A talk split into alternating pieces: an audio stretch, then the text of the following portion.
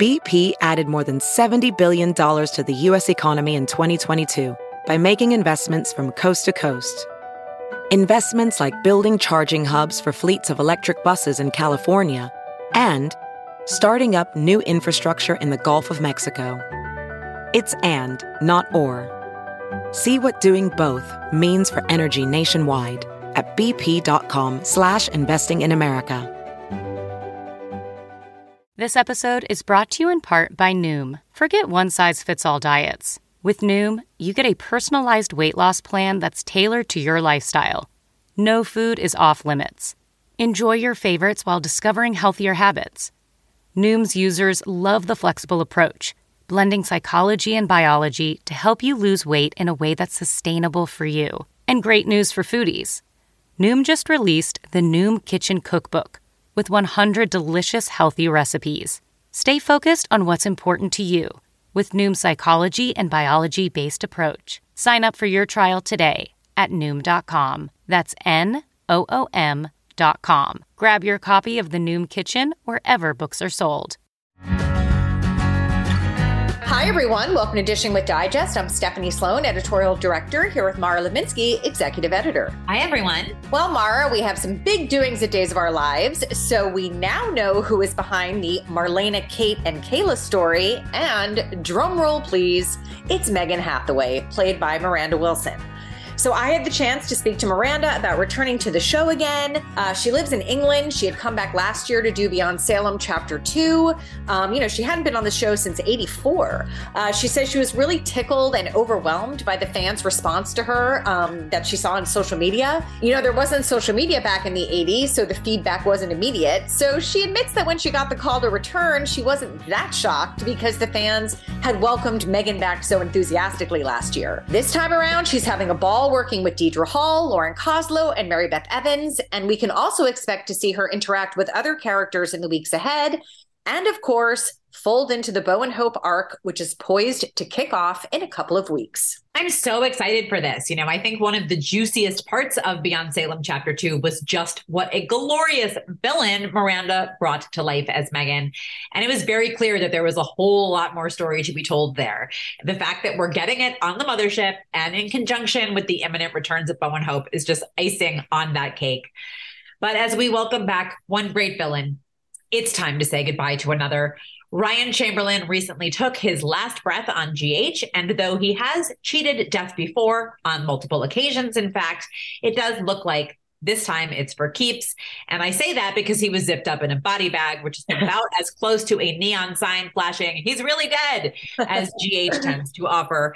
Um, so I had a lovely conversation with Jon Lindstrom, his portrayer, about saying goodbye to the uh, psychopath pediatrician that he has played on and off since 1992. John told me that Ryan is more fun to play than Kevin, his twin, because Kevin is repressed and Ryan is not. But still, he's not shedding any tears over this. He totally gets that the show had reasons for scripting the death. And he said that to him, it's neither here nor there. And of course, he does have another character to play. So it's not like he's leaving the show by any means.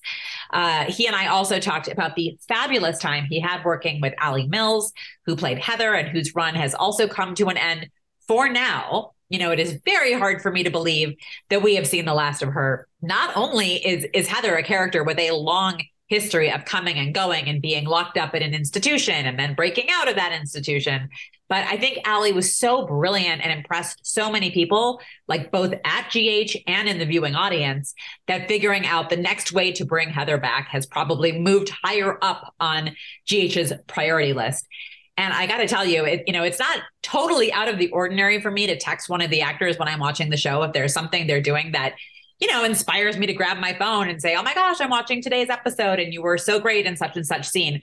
And my texting fingers got a serious workout during Alley's run because she was just so much fun to watch and just captured Heather's outrageousness so well. Oh, I couldn't agree more. And this is coming from someone who is the biggest fan of Robin Mattson's Heather. Yeah. I, mean, I, can't really think of my own GH experience without thinking about how much I loved seeing Robin play Heather's stories.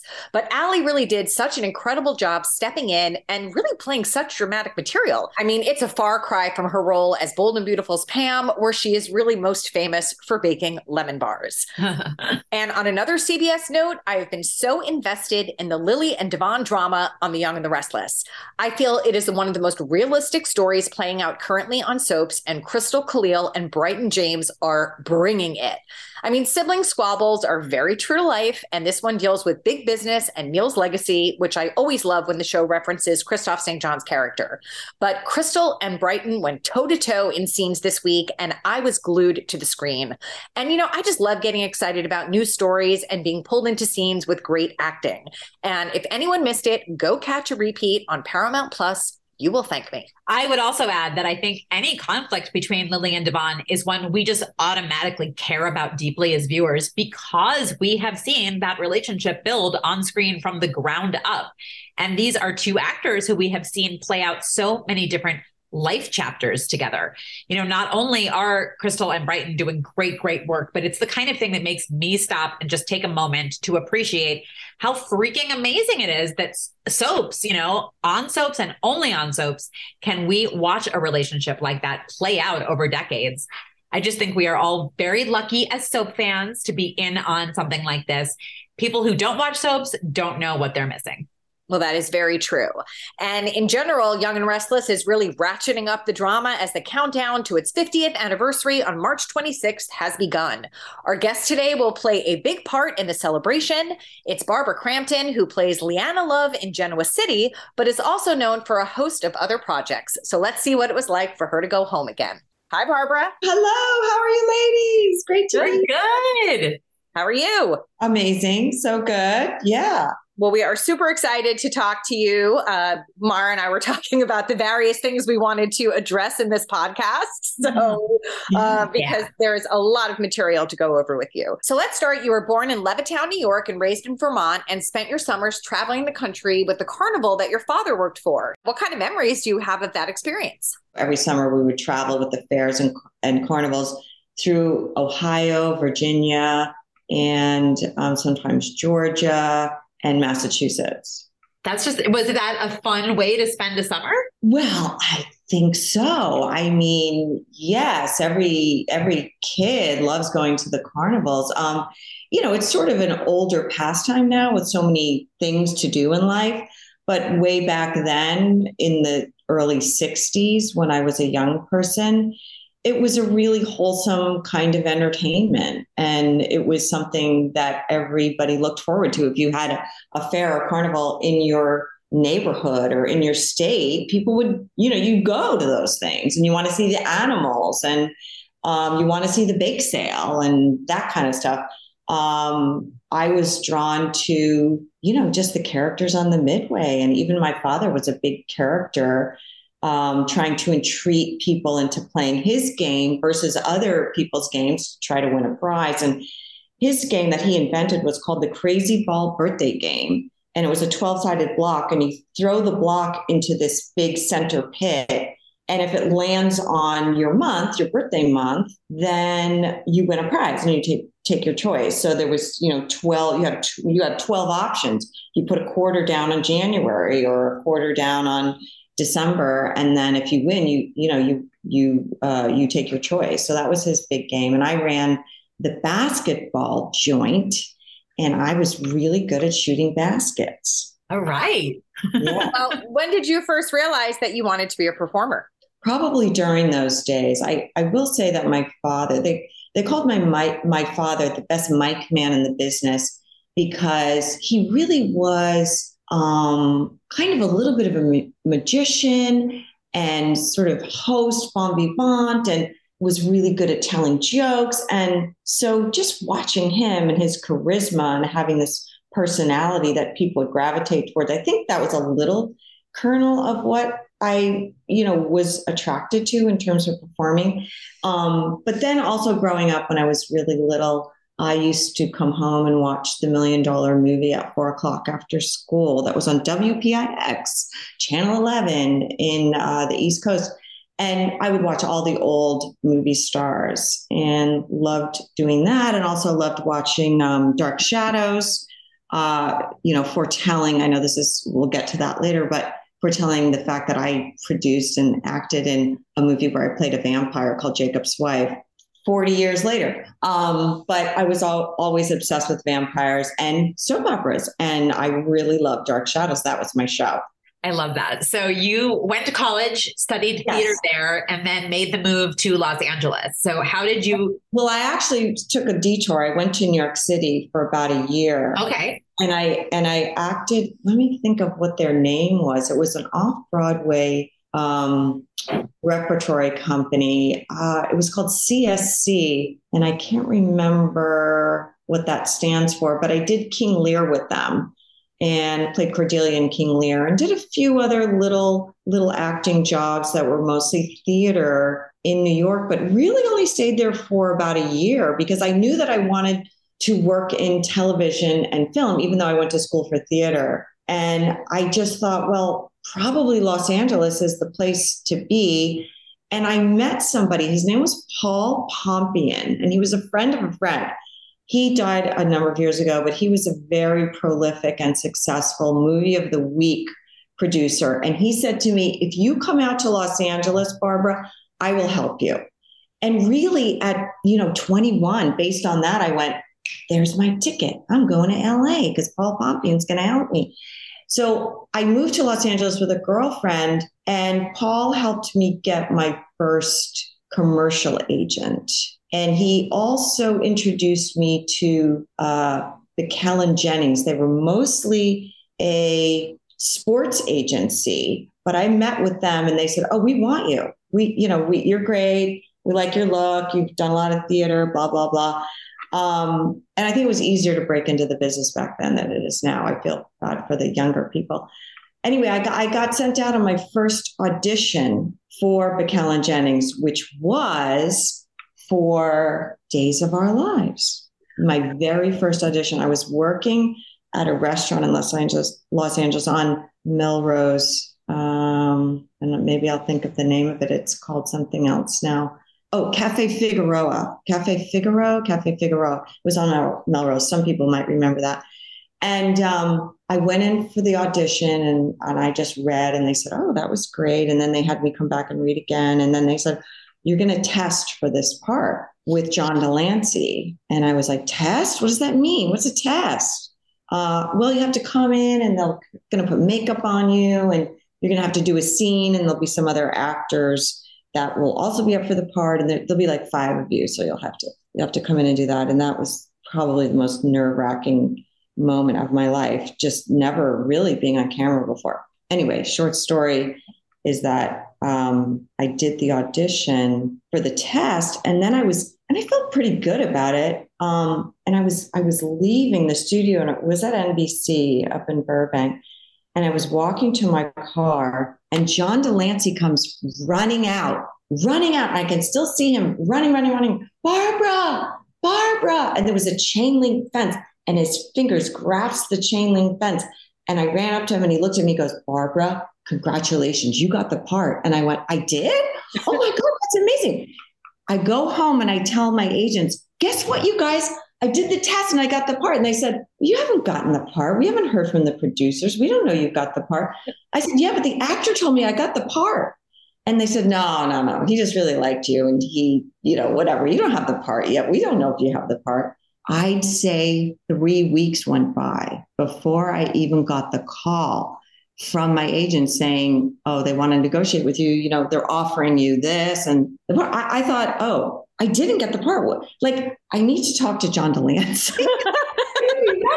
Like, what happened? What was going through his mind? Because I don't remember ever asking him what was up with that. Like, you told me I had the part, but I really didn't. Or did they just tell you that they liked me the best. I don't know what happened. But anyway, you know, I did get the part and I was on that show for about a year. So that really started my career. Mm-hmm. Well, uh, Trista was Marlena's cousin. What do you remember yes. about working with her portrayer, Deidre Hall? Well, I mean, to be honest with you, I think at 21 or 22, however old I was when I first started that show, maybe I was a little older, 23, 24, I, I don't know. I was very intimidated by Deidre Hall. I mean, she's a real pro and gorgeous and just had that character down and still does today. Um, and, I think the my very first day, there was a lot of people on the show, and they said, "Oh, you're going to share a dressing room with Deidre Hall." how fortuitous is this? You'll get to, you know, meet her and really hang out with her. And and you know, you can rehearse your stuff together. And I'm thinking to myself, I don't really want to share a dressing room with Deidre Hall. It's Deidre Hall. Come on. You know, I felt really like a newbie and intimidated and scared and nervous, but uh, she was lovely and nice and really helped me through my first day. And um, it was fantastic. And, you know, I, I mean, you could do worse than than working with Deidre Hall on your on your first day of filming a soap opera. I just got nervous for you that she was your right? dressing roommate as a as a brand new actor, not only to the show, but you've not been on television before, really. Oh, I can remember my first line of the sh- for my the show was uh, for my first appearance was, "Hi, I'm your cousin Trista from Colorado." And I had to say that to Marlena. That was the first thing I ever said. I must have said that line to myself 500 times just that day, thinking, I'm going to forget that line. I won't be able to get it out. People are going to know I'm scared. It was, you know, with all the experience that I had working on stage in New York and then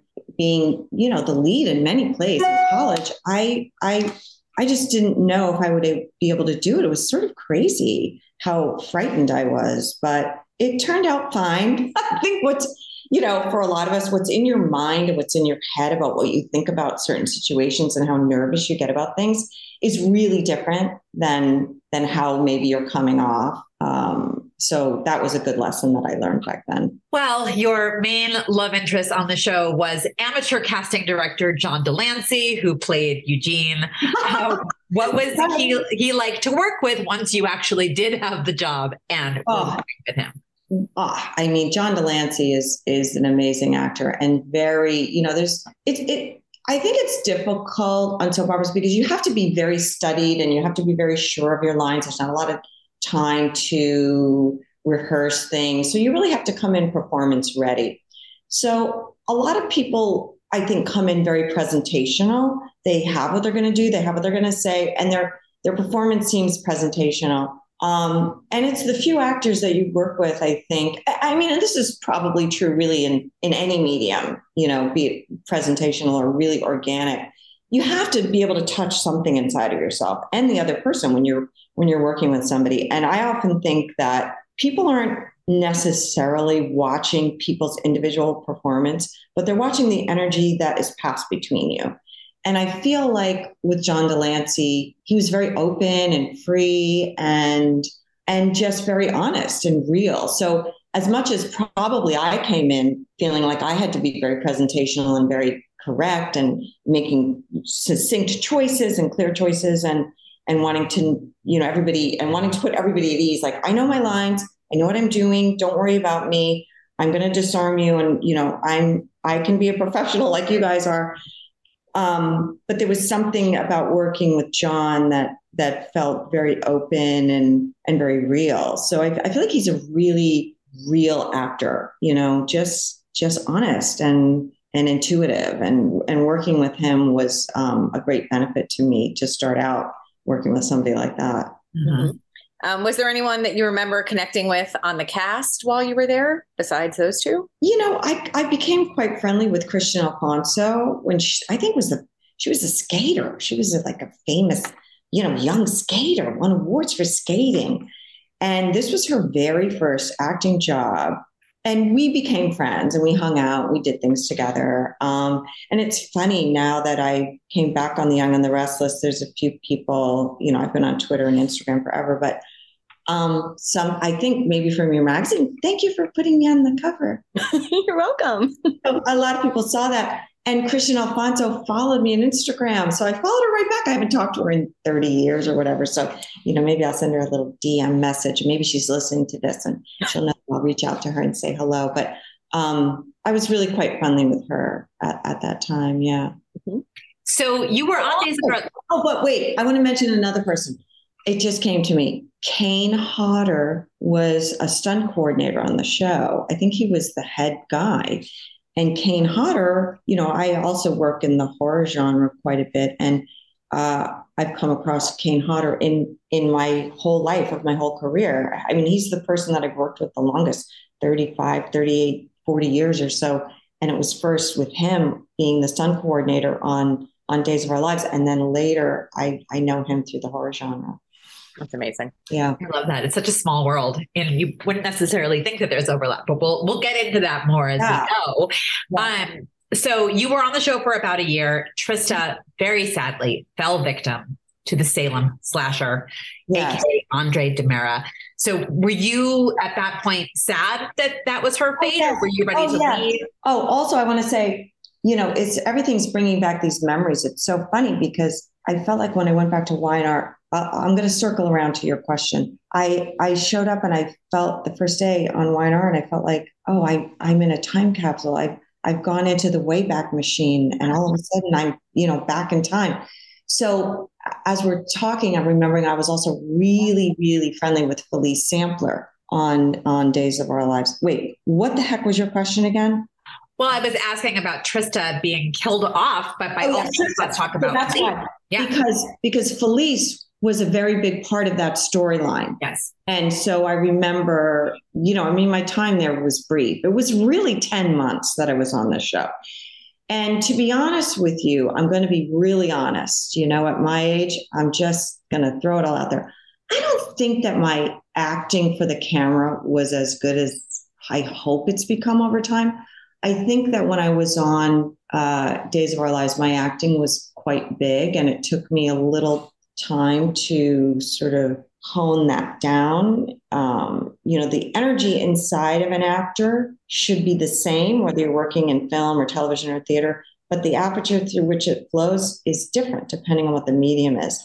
And I, I'm not so sure. I kind of feel nobody's ever told me this, and they wouldn't tell me this. But to be honest with you, I feel like I was okay on Days of Our Lives. I wasn't that great.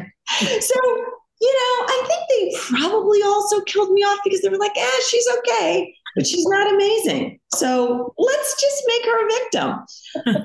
um, you know, at the time, of course, it hurt my feelings. And, uh, you know, they said, oh, you're not going to be on the show anymore. You, so you come in with a three year contract, but then, you know, they can have options on you. And then if things aren't working for the story or whatever, they, whatever they feel like they need to do that.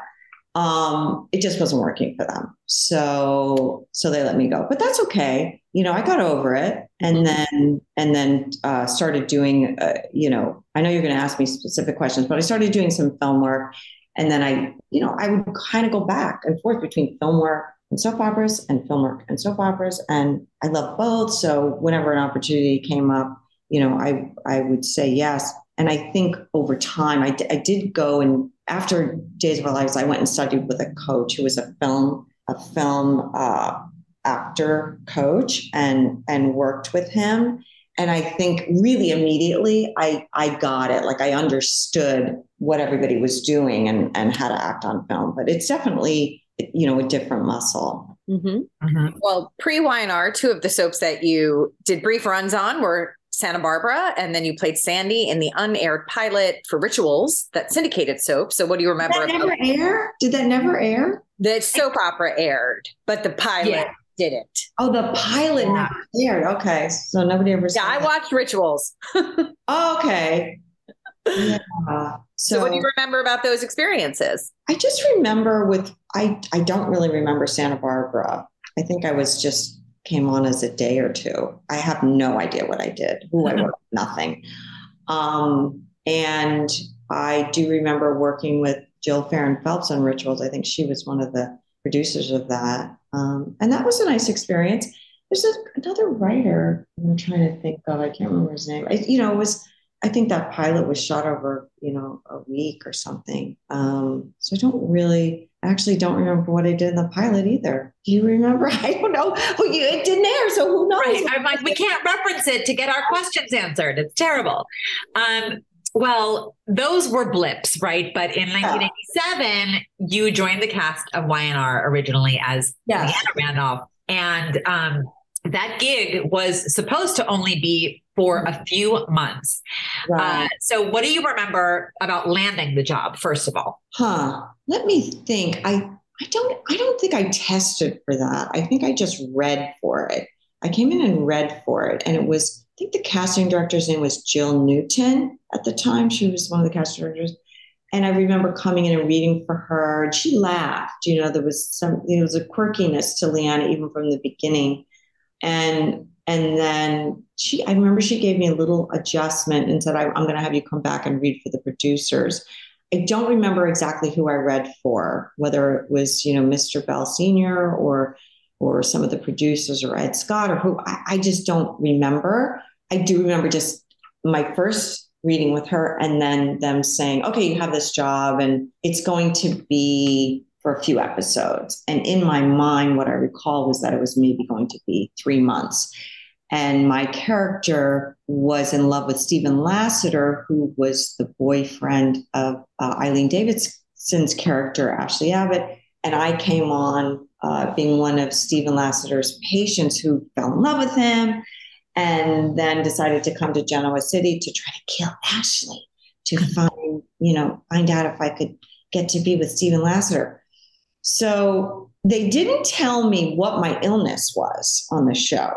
And I think I asked, and they said, Well, we don't know. She's crazy. And I said, well, I figure out what that means, like in actor terms. How do I? I can't play crazy. I have to play an illness. So I went to two or three different psychiatrists. I called people like out of the phone book and said, I'm doing research for a part, and I was wondering if I could come and talk to you about this character and this. These are the kinds of things she's doing. What do you think an illness is appropriate for these kinds of ways that she's acting? So both people, or two people that I recall, said she sounds like she has a borderline personality, and I was like, "What's that?" So I researched borderline personality. Then, you know, she had these bouts of psychosis. So that's what we decided with this one psychiatrist. Then I got to be friendly with him. And he said, Yeah, I think she has borderline personality with bouts of psychosis. So I believe I mentioned that, you know, to everybody who would listen to me. Oh, Leanna has borderline personality, bouts of psychosis. And that's why she has these visions and thinks, you know, people are talking to her. And sometimes she's really um, you know, she has outbursts and she's outrageous and she's strange. And then other times she's like more placid. Um, so that's what I played. And then they kind of liked what I was doing. So they asked me if I would stay a little longer. And I believe that it was only going to be for another year. They said, Oh, would you sign a year contract? And I said, Yeah, of course. Oh my God, I love this. I'm having so much fun. And um, then they had to redeem me, of course, because you can't have somebody like that that outlandish um, and and expect them to expect the viewers to be able to go along with that for a long period of time. So I I got redeemed. I got a little better. Um, you know, my psychosis sort of faded. I was just, I'd say, eccentric going forward. So that's kind of, you know, what I played. And I also, um, you know, played a little comedy. I, I just, I don't know, it just came out with her. She was she liked to push people's buttons and she was sort of funny and wanting to get her own way in you know any way possible. So uh, I, I don't know i just tried to inflict a little humor upon the material and then they started writing that way. And that's the nice thing about soap operas because they really do watch you as a performer and they kind of figure out what your essence is and who you are and they write to your strengths. And so that's why the audience falls in love with the characters because the actors are really being true to what their instincts about the character is and who they are like in the role because everybody's going to be a little bit different right? Depending on you know who's playing i mean there's a lot there's been a lot of different jacks there's been a lot of different dianes um, and and you kind of um, can see that everybody has a little bit of a different take on a character. So it's the essence of the person that comes through and the writers are so good about that in soap operas and, and writing to you know who they think you are and what your strengths are. Mm-hmm. Well, what did it mean to you that this did turn into a longer role than perhaps you originally intended, and was, I guess, different than your day's experience in that? Sort of the inverse. You know, it was really nice. I felt very comfortable. Um, I, I don't think I felt comfortable on the day set just because I was such a new actor and didn't really know what I was doing. But by the time I got to Y&R, I felt really comfortable and I felt very confident and it was a completely different experience and uh, everybody was just amazing and i you know i got to work with eric Braeden and and i started with terry lester and you, he was an amazing actor and um, and i worked with melody thomas scott and and I worked with Jeanne Cooper. They were all, they're all, you know, the, the ones that remain aside from Jeanne. I mean, they're all amazing actors. Amazing. I don't care if you're talking soap operas, movies, television, a play. These people are fantastic. And, you know, I had to really step up and be on my game to hopefully be as good as them. And also just, you know, uh, working for Ed Scott, who now is on The Bold and Beautiful as the as the supervising producer. I think that's his title. I'm not sure. He's the guy that calls the shots in the booth. Um, he he was just fantastic to work with. And back in those days, it it was Ed that would come out and give us a lot of um, a lot of uh, notes and direction. It wasn't often the the director who was you know working with the camera people. It was really the producer that would come out. I, I'm sure they conferred in the booth, but then Ed would come out and just give lovely, amazing notes for us and always made the scenes better. And um, I, you know, I, I felt really supported on that show. And, you know, I felt like they really cared. I mean, it, it was a fantastic experience. And then they asked me to stay even longer. And I don't, I don't remember if it was another two year or three year contract. I think it was a, I think it was a three year contract. And I believe that I that I fulfilled that. And then they asked me to stay for another three year contract, but I didn't, they, they, they didn't kill me off, but they, you know, they were, they needed to move on from working with Leanna for whatever reason. And, and so I didn't make it through my second three year contract. Well, I have to say, I hope you you wear as a badge of pride and honor that the story of the Jack Victor feud cannot be told without mm-hmm. mentioning the character of Leanna because her book writing was right. so so key. No, I know. I and I know you have really long time voracious and committed listeners and yes, um, going back, you know, if we want to revisit that, it it it was that Jack Abbott wanted me to write a book about Victor and and so I wrote it under an assumed name. I think it was Nora Randall and the book was called Ruthless. And so I dug up a lot of dirt on him and I wrote this bad book you know, about him. The book was good, but he was bad. and then subsequently working with him and not working with him, but me, the actress, working with him. And then um, my character kind of falling in love with him. I felt really bad about it because I really liked him. And then there was an issue with him and and um, Ashley Abbott, and I don't know what was going on, or he was going to marry Nikki, and then he didn't.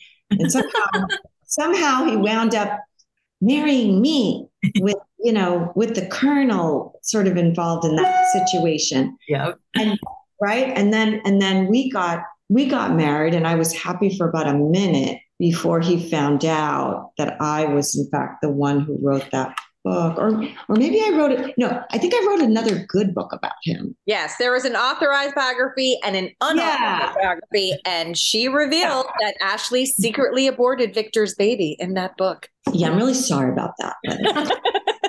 sorry about All these years later it's good. Yeah, yeah. You, you, know, no really did a number on Ashley back in the day. We got to say, How um, yeah.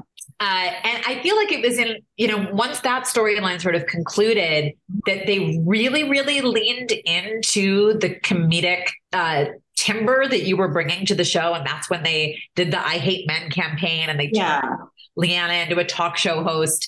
Um, uh, so you know that was my introduction to Y&R. That was the era I started watching, mm. and I just remember so much color that you brought to the show, which was really lovely as a viewer.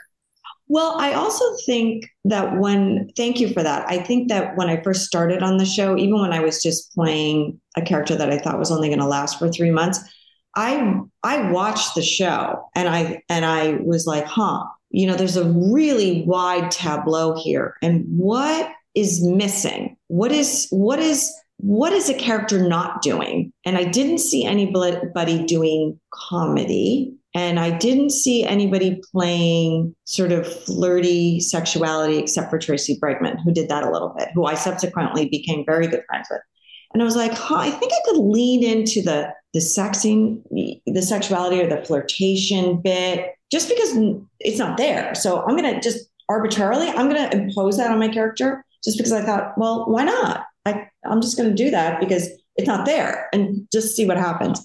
And then the comedy was something, I mean, you just don't see a lot of that on soap operas anyway. Um, so, you know, and there's levels of it that you that you feel comfortable doing at different times. So when there was a moment that I could inject it and I would. And then yes, so that that's kind of, you know, I, I think her character evolved over me playing it and then, you know, what the writers wrote and what the writers saw. And yeah, just, you know, it kind of it evolved over yeah. time.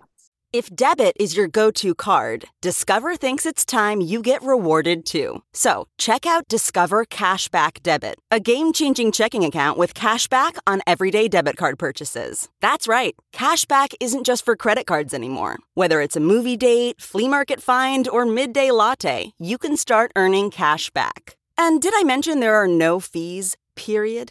Check out transaction eligibility and terms at discover.com slash cashback debit. Discover Bank member FDIC. Hey, it's Kaley Cuoco for Priceline. Ready to go to your happy place for a happy price? Well, why didn't you say so? Just download the Priceline app right now and save up to 60% on hotels. So whether it's Cousin Kevin's Kazoo concert in Kansas City, go Kevin, or Becky's Bachelorette Bash in Bermuda, you never have to miss a trip ever again. So download the Priceline app today. Your savings are waiting Go to your happy place for a happy price. Go to your happy price, Priceline. But you did bring a color that no one else had, which is also why I think made Leanna such a memorable character. Yeah, yeah agreed. Thank you. thank you. I'm I'm very proud of Leanna, and I'm I'm honored that I really am the only person that played that part. And they, you know, they asked me after I moved to San Francisco a number of years ago and I did make guest appearances after that, and I kept coming back. Um, you know, and then there was there. I mean, when I was on the show the other day, Joshua Morrow said, "When were you here last?" And I said, "I don't know, like I don't know, maybe ten years ago, nine years ago." He goes, "Wow, it doesn't seem like that long." And then somebody said, "Actually, Barbara, it's been like fourteen or sixteen years." And I and I said, "What? Come on, no, that's not true." And we were all shocked, like it's been that long. So it has been that long. Yeah. That's because the pandemic years, I feel now, like you forget Lots about those. So throw those out. That's right. So it's hard to remember. um, well, shortly after you wrapped at Y&R, you were tapped by Guiding Light to take over the role of Mindy Sue Lewis, which brought you to your first New York-based soap. So what do you remember about how you came to be cast on Guiding Light? You know, uh, I mean that that was a that was a hard show to do in that I had I was the fourth Mindy and I had to fill a lot of shoes because every viewer had their favorites and I'm sure the writers had their favorites too. And I wanted to be able to tick the boxes for everybody that they that they wanted out of the character um, but also bring my own take to it. So I was very sensitive to the fact that um, I had to you know really disarm people and make them feel again comfortable with me doing it and saying I can I can take this over. They had wanted me to audition for that part. It was Jill Farren Phelps again, and I, I for some reason I didn't want to audition. I don't remember. It doesn't sound like me, but for some reason I didn't want to audition, or maybe I didn't want to move to New York. And so they asked me if I was interested in auditioning, and I was like, I don't know if I want to move to New York. I like Los Angeles. So I let that opportunity go by me. And then they cast, it's, you know, it's no secret. I'm not telling any stories, but then they cast Ann Hamilton and it just wasn't working for them. So they called me and said, you know, we just don't think we're going to continue with with Ann. We love her, but it's just not quite working. We don't really know why. We're just want, want to offer you the part. So you don't have to audition, you don't have to do anything. We're just offering you the part. So that was kind of an opportunity that I couldn't pass up. As it should have been from the start. Your work speaks totally. for itself at that point. Well, that's okay. I don't I mean I actually don't mind auditioning. I don't. It's fine. You you know, not everybody knows all of your stuff and I, am okay with that. I don't have a big ego. Uh, that was fine, but thank you for saying that. Anyway, I was like, and it was on a Friday, and they needed me to work, you know, like in a week. And and they said, you know, if you want to do the role, then the role is yours. So uh, for some reason, I think I went to New York for a weekend to look for an apartment. And then I brought my boyfriend with me at the time, and he was in LA. And I also was like, this is a soap opera in itself, but it was a boyfriend I had been dating for three years. And I thought, well, maybe I'll, I'm leaving. I'm, I'm, you know, going to the East Coast. Maybe he'll ask me to marry him and he was not the marrying kind. So, you know, he kind of just let me go and then I broke up. but I remember going with him to look for an apartment and and we went out to a restaurant with Jill Phelps just, you know, to chat with her. And my tooth I had broken. Like, you know how sometimes you get a chipped tooth or you know people that get a chipped tooth. I think I got a chipped tooth like that day. I maybe was trying to open a bottle with my teeth or something and my tooth chipped and I thought, oh no, this is the worst timing.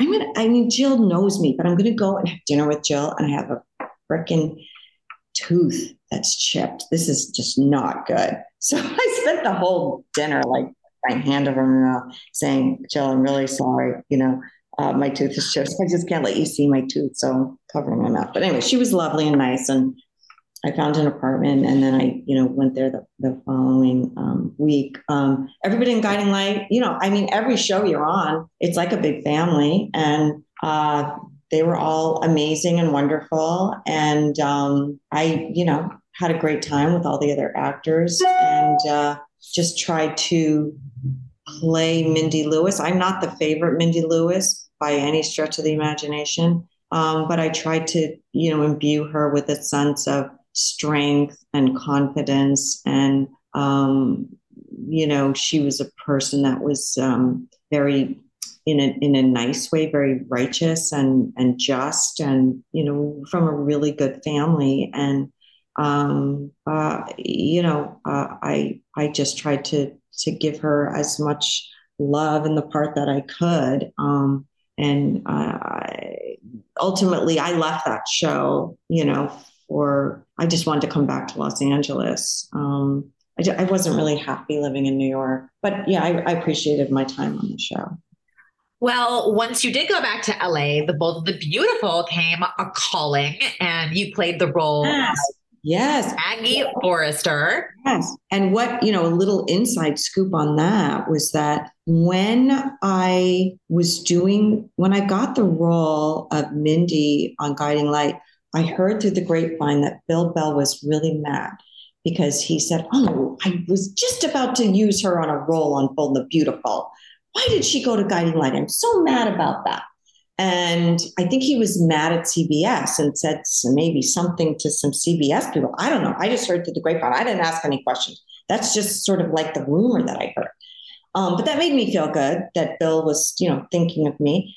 Um, so maybe that was in the back of my mind too, a little bit that I wonder if I go back to Los Angeles if something will happen, you know, with um, within the within the Bell universe, and it did like right away. Like they heard that I was off the show, and right away they called me and said, "We want you on the Bold and Beautiful."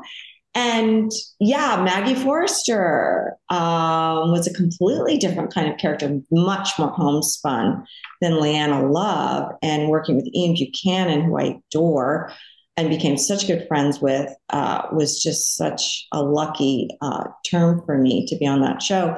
And then, um, uh, you know, uh, uh, having Sheila Carter as my nemesis, it was it was a really fun time. I had a great, you know, this is such a such a family run, still family run, home homespun show with and Ed Scott's over there now, and a lot of my friends are over there from my uh, Y&R days. I I love that character, you know, and I really had a good time with her. I, I think at the time they were thinking about expanding it to an hour. So bringing me on and having uh, another family maybe to expand on was in their minds. They were thinking about that and talking about that. Uh, and I think it was Bradley Bell that was um, also tasked with, you know, coming up with some ideas about how to make that happen. Um, I believe this is kind of what, again, what I heard through the grapevine. And then they decided that it was really working at the half hour mark. And they decided, you know, we're not going to go to, to an hour. And there just wasn't room for me, you know, to be there. So I don't, oh, they made, so what they did, what they do frequently on Top Barbers, they don't, they don't want the viewers to miss people too much, I think. The, the, the actors or the characters so they turn you into a bad person.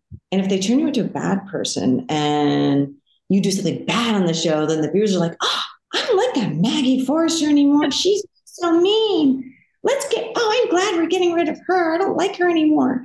So, you know, I mean, the fans are, are soap operas bread and butter. I mean, So you don't want to piss off the fan. So they made me kind of bad. And I remember I was such a good character. And then I turned kind of bad. And then and then I was let go from the show. But you know, it's fine. It's, well, you know, being held hostage by Sheila at the, yeah. psycho house could really do a number on someone and and oh, turn yes. suddenly evil. True, it's true. So there was there was reasons that I went all psycho. um, so while your name is very well known among daytime fans, as you mentioned, you have simultaneously carved out, no pun intended, a very impressive legacy in the world of slasher and horror films. So first, were you a fan of the horror genre before you started working in it? You know, I I I don't think I was really. I think I, I started in this business because I was an actor and I just love telling stories and illuminating the human condition and dealing with understanding why people do the things they do, the psychology of people. That's really what is exciting to me. Um, it was only because I got cast in this movie called Re-Animator uh, back in 1984 by Stuart Gordon that the world of horror sort of opened up for me, and that that that movie was based on some short stories by the writer H.P. Lovecraft. And, and I later was in another Stuart Gordon movie called From Beyond. And that was also uh, based on an H.P. Lovecraft story. And I think after I did From Beyond, I realized, oh, you know, I'm a soap opera actress, but I think I also do horror movies. This is kind of what I do so I kind of embraced that. And I don't know if there's anybody else that's done as many. I don't think as many, not, not as many. You know, yeah. I mean, some people have, but so I've kind of been able to kind of, you know, go back and forth at this point, which is really nice. I mean, I think in some ways, horror and soap operas is a little similar in the way that they're both maybe a little melodramatic, maybe bigger than life, a bigger experience. Um, soap operas certainly tug at your heartstrings and really make you feel things very deeply. It's a very um, fan driven, very invested sort of uh, medium. And I feel like horror movies are that way too. Um, horror movies really do make you feel something, mostly scared. Uh, but it's also a, a, great release. You know, it's wonderful to feel scared, and then usually the hero or the heroine overcomes adversity and wins. So, you know, you you get to watch the trajectory of somebody being in peril and then winning out over over evil. So, um, there's there's definitely an emotional component to both that weighs heavily on on a viewer. Um, and yeah, I just started. You know, I I moved up to San Francisco, and then really wasn't doing soap operas anymore. I was raising my kids. I have a daughter who's 19. I have a son who's 21, and they're both in college. And I got a call out of the blue. I just really wasn't working anymore and wasn't even thinking about it. But about 13 or 14 years ago, I got a call out of the blue to be in a movie called You're Next. And that uh, was directed by Adam Wingard, who directed the latest Godzilla versus Kong and is doing a number two. And uh, they called me out of the blue and they said, Oh, do you want to be the mother in this horror movie? And nobody had called me or talked to me in years. I was surprised that my agent still had my number. and I said, Well, do they want to meet me or talk to me? Like, I'm the mother in this movie. Who are my children? Do they, am I old enough to play the mother of a 30 year old? I, I, don't know. I had all these questions. My just said, Look, they're just offering you this part. The script is pretty good. Um, one of the producers with Keith is Keith Calder, who was kind of a prolific producer, and I, I didn't know anybody.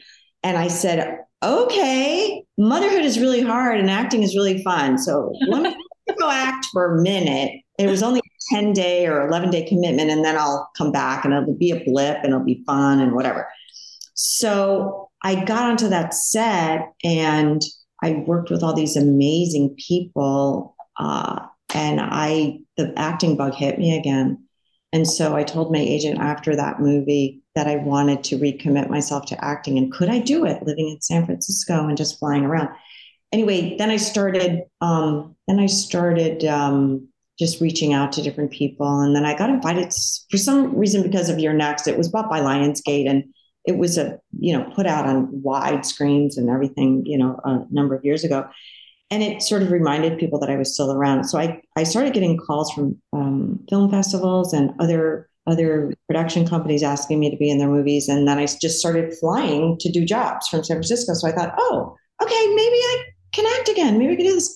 Then I started reading scripts and then people started asking me to help them produce them. So then I started doing that. I, I, I didn't plan it, but it just sort of happened organically. So now I've produced a few movies. Um, uh, one was Beyond the Gates a number of years ago, and then another one was um, Jacob's Wife, where I, I think I mentioned dark, you know, Dark Shadows kind of, um, uh, you know, love kind of connection, where I played a vampire, and then um, I executive produced a movie with J.K. Simmons and Ryan Kwanten called Glorious that just came out a few months ago, and I just finished uh, a movie last summer called Suitable Flesh, which is another uh, movie based on an H.P. Lovecraft story that stars Heather Graham, Bruce Davison, Jonathan Schaech, and Judah Lewis. And so that will be coming out this year. So, you know, I'm trying to kind of balance out my life and do it, do it all if I can. Um, do a little more producing, do a little more acting in horror movies,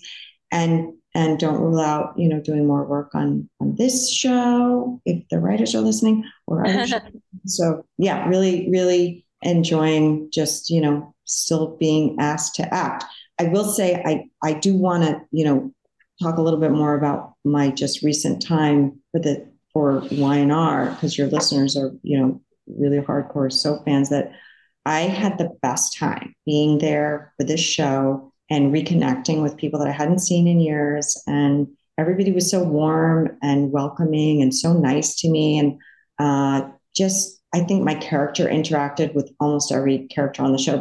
A lot of people did because it was a big, it's a big, um, you know, uh, anniversary party um, for Genoa City, and uh, all the all the uh, characters were interacting with everybody. So I had a few lines of dialogue with almost almost everybody, which was really exciting and fun, and just you know, really was like being at a party just these last couple weeks being there. Well, what did it mean to you just to get the call because it had been oh. a number of years? Well, hello. I'm going to tell you how that happened because I reached out to them because they had asked me over the, the last few years, would you like to come back and do a few episodes? But I was in San Francisco and it just seemed, I, I, I think I know now that other people have been doing that. Like Tricia Cast lives out of town and Patty Weaver lives, you know, uh, well, she actually she lives pretty close. She lives down Long Beach, but um, some of the other people, like Michael Damian, lives in Las Vegas, and he comes in.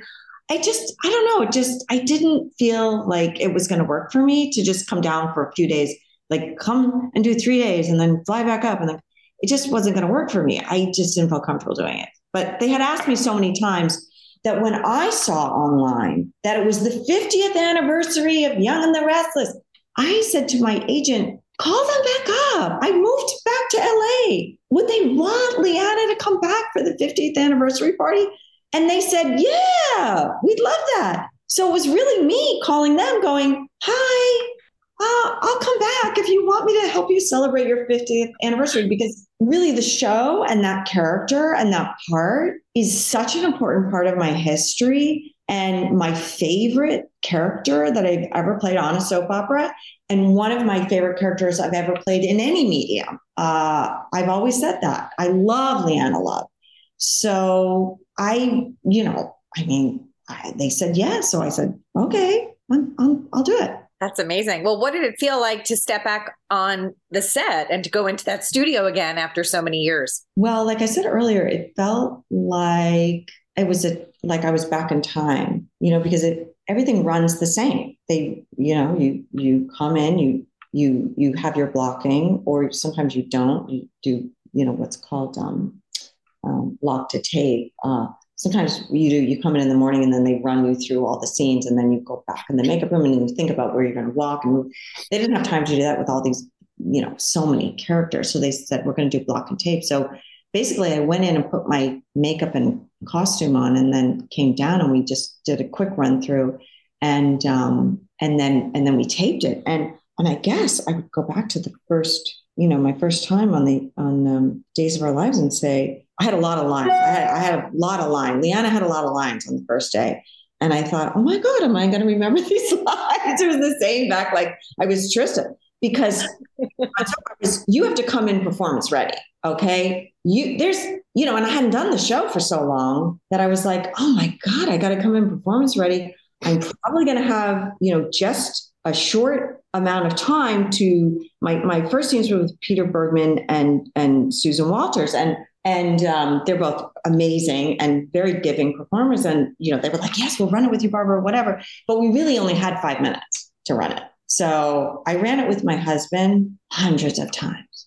And I said it to myself a lot of times. And I and I even take my phone now and I and I film myself saying my lines. And then you know it, that also is a little technique that helps me. And you know I I I got it I got my lines out. You know once I got through that first day back I felt I felt more comfortable and I felt fine. But again I I just wanted to make sure that I disarmed everybody and I let them know I got this. Don't worry about me. You know uh, you're not going to have to slow down for me. I, you know, I can work at your pace. And, and so uh, I had the scripts like two weeks in advance. And so I really worked hard on it um, to be ready. And it was, so that aside, you know, uh, just mechanically making sure that I did the job right and, and, you know, fulfilled what they asked me to do. Uh, just seeing everybody was just amazing. And, um, you know, uh, just seeing Eric and Melody again, who, you know, I was really worked a lot with when I was there and love them both personally, love them both. And just seeing them again was so amazing. And seeing Peter again and Tracy, of course. And I have to give a shout out to Lauralee Bell because Lauralee um, kind of heard some glimmerings that, you know, I might come back. And she kept messaging me on Instagram and saying, I really hope you come back. And we'd love to have you. And you know you're just so great. And you know anyway she was just i felt like she was the ambassador for me like welcoming me back. And uh you know she's really um she she's really become that for the show i think just in terms of you know being a face of the bell family on the show and just you know being the one that's that's you know she does a lot of social media now on the show. And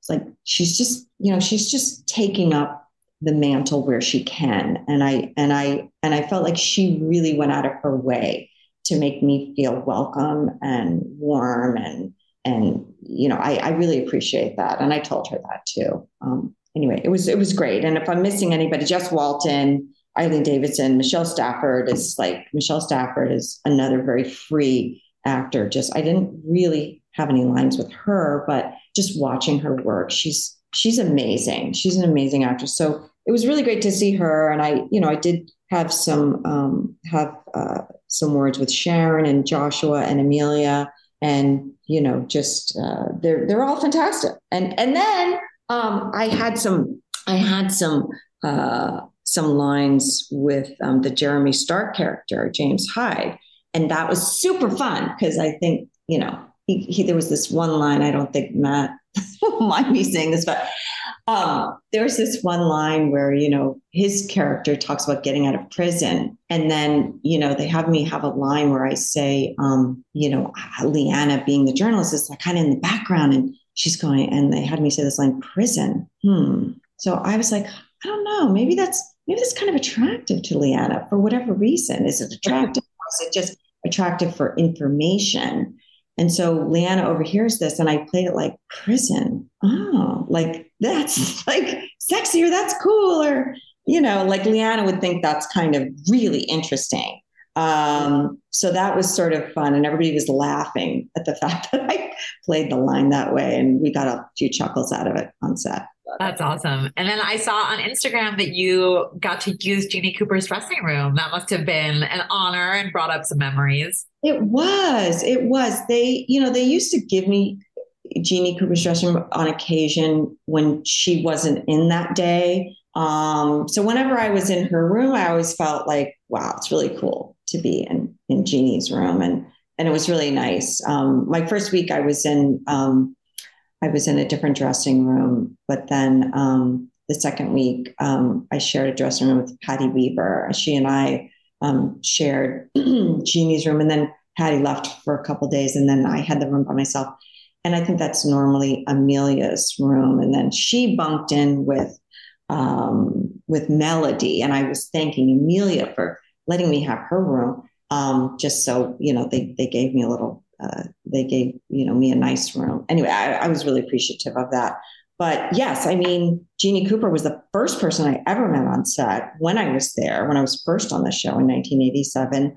And I I watched the show when I was in high school. So I was a fan of the show before I came on. And she was the first person I met. And of course, everybody tells famous, fabulous stories about Jeanne being so nice and so welcoming and just such a dear person. And, you know, when you start any new show, you're nervous. And she completely opened her arms to me and was so nice and just made me feel like I really belonged. And um, she continued to have that same energy towards everyone on the show always. And yeah, meant a lot to me to be in her dressing room. I mean, there's like a lot of little moments like that happened during, you know, my recent stint there. And uh, it was just, it was really nice. I had a really nice time. Well, when you think about the fact that Y&R is celebrating 50 years and that you really made a mark on the show, what does that mean to you? Especially if you were a viewer beforehand. It's it's quite something. It's quite something. I mean, there's a lot of of of um, fare for people to view now. There's a lot of movies that are streaming. There's a lot of television shows. There's games, video games. There's you know TikTok. There's YouTube, and uh, there's a few soaps that really I don't think they're going away. They won't go away. There's there's a few that are doing it better than anybody, and uh, Y&R is is right up there. That I mean, you don't get any better than that. And I know a lot of people that used to work on some other shows in New York when when they were no more. A lot of those people, some of the directors came over to Y&R. So I think they have a, the best crop of people working on the show now.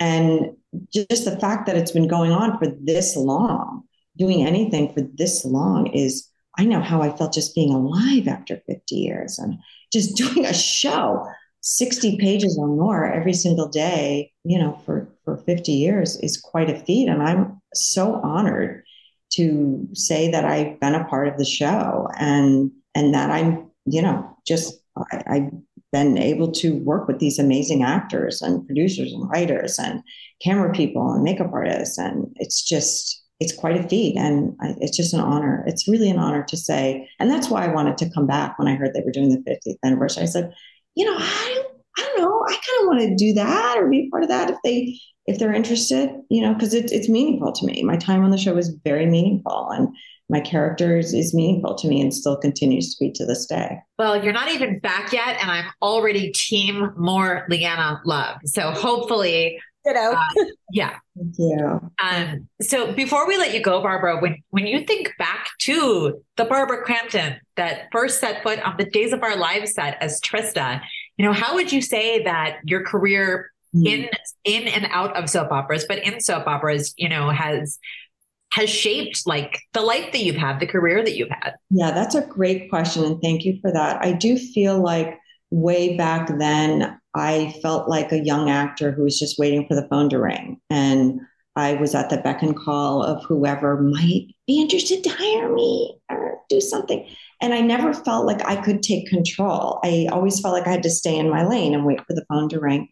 And I think that continued for a long time. And I think that also you know, for the most part, women in film have also felt the same. You know, many years ago, 30 years ago, in fact, so many stories and and movies and television things were written by men and not, you know, women didn't have a place. I, um, they just weren't really asked to the table. And I think that we've all sort of pushed for more equality and we've it's been getting better and we're getting there and i think that over the last number of years, definitely for me in the last 15 years, I've realized, you know, I can create content. I can, I can, I can read scripts and I can work with a writer and then find a director and then find the money and then make a movie and then have a distributor buy it. Like I would have never thought that I could do that 40 years ago when I first started. I, I would have never thought that I could do that. And so uh, over time, I guess if you do anything over time, you get better at it and you also gain more confidence. And I will say also over time, I, I have a lot of actor friends, and I feel like now I have a better career than I had uh, when I first started in my career. And I feel like being an actor or being anybody in a creative business, it's a kind of business that ebbs and flows like this. It, you know, unless you're in that 3%, you know, Jessica Chastain or whatever, where you kind of go like this, boop, or Heather Graham, who I just worked with, where you kind of go like that.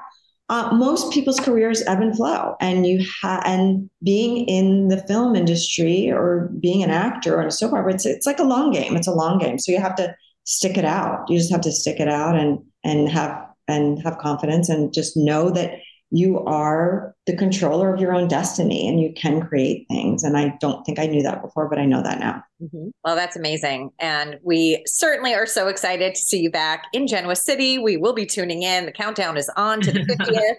and we yeah. just thank you for all your time today. Thank you so much, ladies. It's an honor to be here with you both. Thank you, Soap Opera Digest. Thank you so much for joining us. Thank you to Barbara Crampton for being our guest. If you like this podcast, please subscribe wherever you listen to podcasts. Be sure to pick up a new issue on sale now and come back next week for another podcast.